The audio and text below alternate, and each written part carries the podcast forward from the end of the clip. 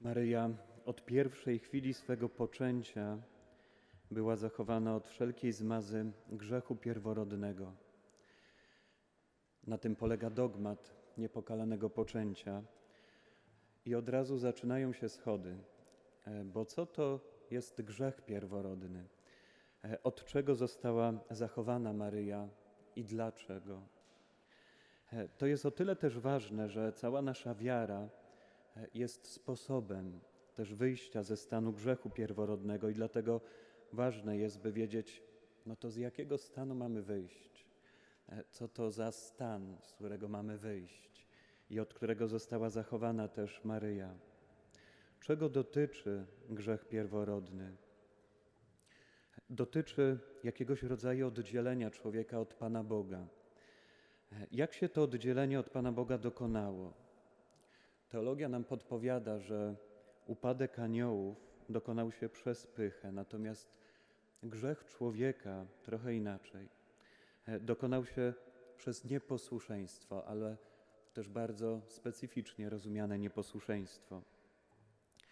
E, to będzie daleka analogia, e, ale chciałbym Was poprosić, żebyście wyobrazili sobie taką sytuację, kiedy jesteście zakochani i macie do kogoś pełną ufność. Człowiek zakochany zasadniczo e, działa tak, e, że ma takie totalne przekonanie, że wszystko, co chce dla niego ta druga osoba i co on robi dla tej drugiej osoby, no jest zasadniczo przyjemnością dla kochającego i przynosi również jemu jakiś pożytek. I on jest o tym absolutnie przekonany. E, czyli zakochany chłopak, który na przykład wszystkie prace domowe przepisze swojej dziewczynie, uważa, że to dobre, po pierwsze dla jego dziewczyny, e, ale też jego samego rozwija, bo poszerza jego wiedzę. E, albo będzie na przykład ją odprowadzał pięć razy do domu, tak? I uważa, że to jeszcze dobrze mu robi, bo przecież to też jest trochę sportu, trochę ruchu, jest w ogóle zadowolony. Mało tego, on właśnie będzie myślał, że, że to nie jest tak, że e, ona go wykorzystuje, tylko że ona jeszcze obdarza go swoją obecnością, prawda? Bo to jest taki moment e, jeszcze obdarzenia taką obecnością. On jest do tego przekonany. Mało tego, on zacznie się jeszcze fascynować baletem, tak? Bo jego dziewczyna akurat fascynuje się baletem i będzie przekonany, że to jest po prostu po linii jego rozwoju. I nagle pojawia się ktoś z zewnątrz, i mówi mu: Wiesz, uważam, że twoja dziewczyna cię wykorzystuje. I pierwsza reakcja: No niemożliwe. Jesteś po prostu zazdrosny i chce zniszczyć tam naszą miłość, ale druga reakcja jest taka, że no, może jest coś na rzeczy. To zostaje. Takie słowa zostają. A teraz wyobraźcie sobie sytuację, że jednak ta dziewczyna nie wykorzystuje tego chłopaka, że rzeczywiście ona potrzebuje tej jego pomocy. Co więcej, że wszystko, co chłopak robi, jest też w takim dobrze pojętym interesie tego chłopaka, że faktycznie jak on ją odprowadza i przepisuje te różne prace, nie odrabia za nią lekcje, tego nie powiedziałem, ale przepisuje te prace, to jego to rozwija, tak, bo e, nie wiem, e, on potrzebuje du dużo ruchu, że ta jego wiedza rzeczywiście się rozszerza e, i rzeczywiście też ten balet jest to coś, co ten chłopak po prostu powinien robić w życiu. E, I dzięki temu, że on poznał tę dziewczynę, to no, on po prostu odkrył ten balet. I w tej sytuacji ktoś zasiewa wątpliwość w jego sercu, a może jednak ta dziewczyna cię wykorzystuje. E, I ten chłopak, on zaczyna rezygnować pomalutku.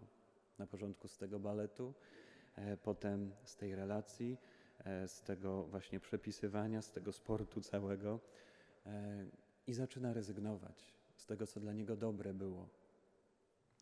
I oczywiście to jest taka dosyć słaba analogia, e, ale na tym polega struktura grzechu pierworodnego. Tak to działa.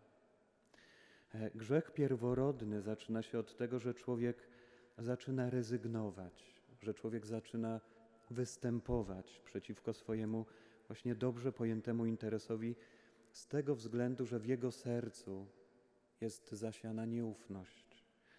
e, która właśnie też przyszła z zewnątrz, to bardzo ważne, albo zasiana jest niewiara, albo no właśnie jest brak zawierzenia, że wszystko, co Pan Bóg chce dla ciebie, to jest dla ciebie bardzo dobre, to jest dla ciebie najlepiej.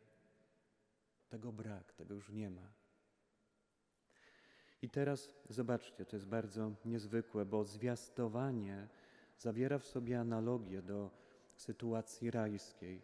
Żeby odwrócić sytuację kuszenia, musiała się dokonać dokładnie taka sama sytuacja jak w ogrodzie rajskim. Kuszenie pierwszych rodziców dokonało się, kiedy ludzie nie mieli żadnych podejrzeń, właśnie, że Pan Bóg może chcieć dla nich czegoś złego albo nie chcieć czegoś dobrego.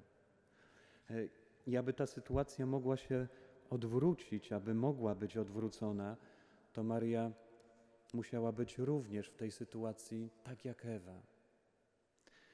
Czyli musiała być zachowana od grzechu pierworodnego, i dlatego o niej mówimy nowa Ewa. I tak jak szatan kusił Ewę do niewiary, do braku zaufania, tak samo odpowiedzią Maryi na zwiastowanie anioła jest jej fiat co znaczy tyle, co, co wierzę, co ufam, co mam zaufanie. Zobaczcie, Ewa w tej samej sytuacji nie potrafiła powiedzieć ufam. Nie powiedziała, chociaż była dokładnie w tej samej sytuacji. Jesteśmy ochrzczeni i też jesteśmy w takiej sytuacji wyboru, bywamy w takich sytuacjach wyboru. I w naszym życiu wielokrotnie pojawia się nieuzasadniona nieufność wobec Pana Boga i bardzo często wobec nas samych nawzajem. Wielu z nas wie, co to znaczy skrzywdzić kogoś albo też skrzywdzić siebie przez taką nieuzasadnioną nieufność. I Pan Bóg w Chrystusie przez sakramenton daje nam siłę, żeby tę nieufność przekraczać też w naszym życiu. Po pierwsze wobec Pana Boga, ale również często odbudowywać wobec siebie nawzajem, bo ile razy ktoś wykorzystał naszą ufność, albo my wykorzystaliśmy zaufanie drugiego człowieka. Od Boga otrzymujemy siłę, żeby tę nieufność przekroczyć. Nieustannie do tego do, otrzymujemy siłę i możemy otrzymywać od Pana Boga każdego dnia, zawsze, kiedy do Niego się zbliżamy. O to też prośmy. O to, żeby odbudowywał tę ufność do Niego samego, ale też czasem do ludzi, których skrzywdziliśmy albo, albo którzy nas skrzywdzili przez taką nieuzasadnioną nieufność.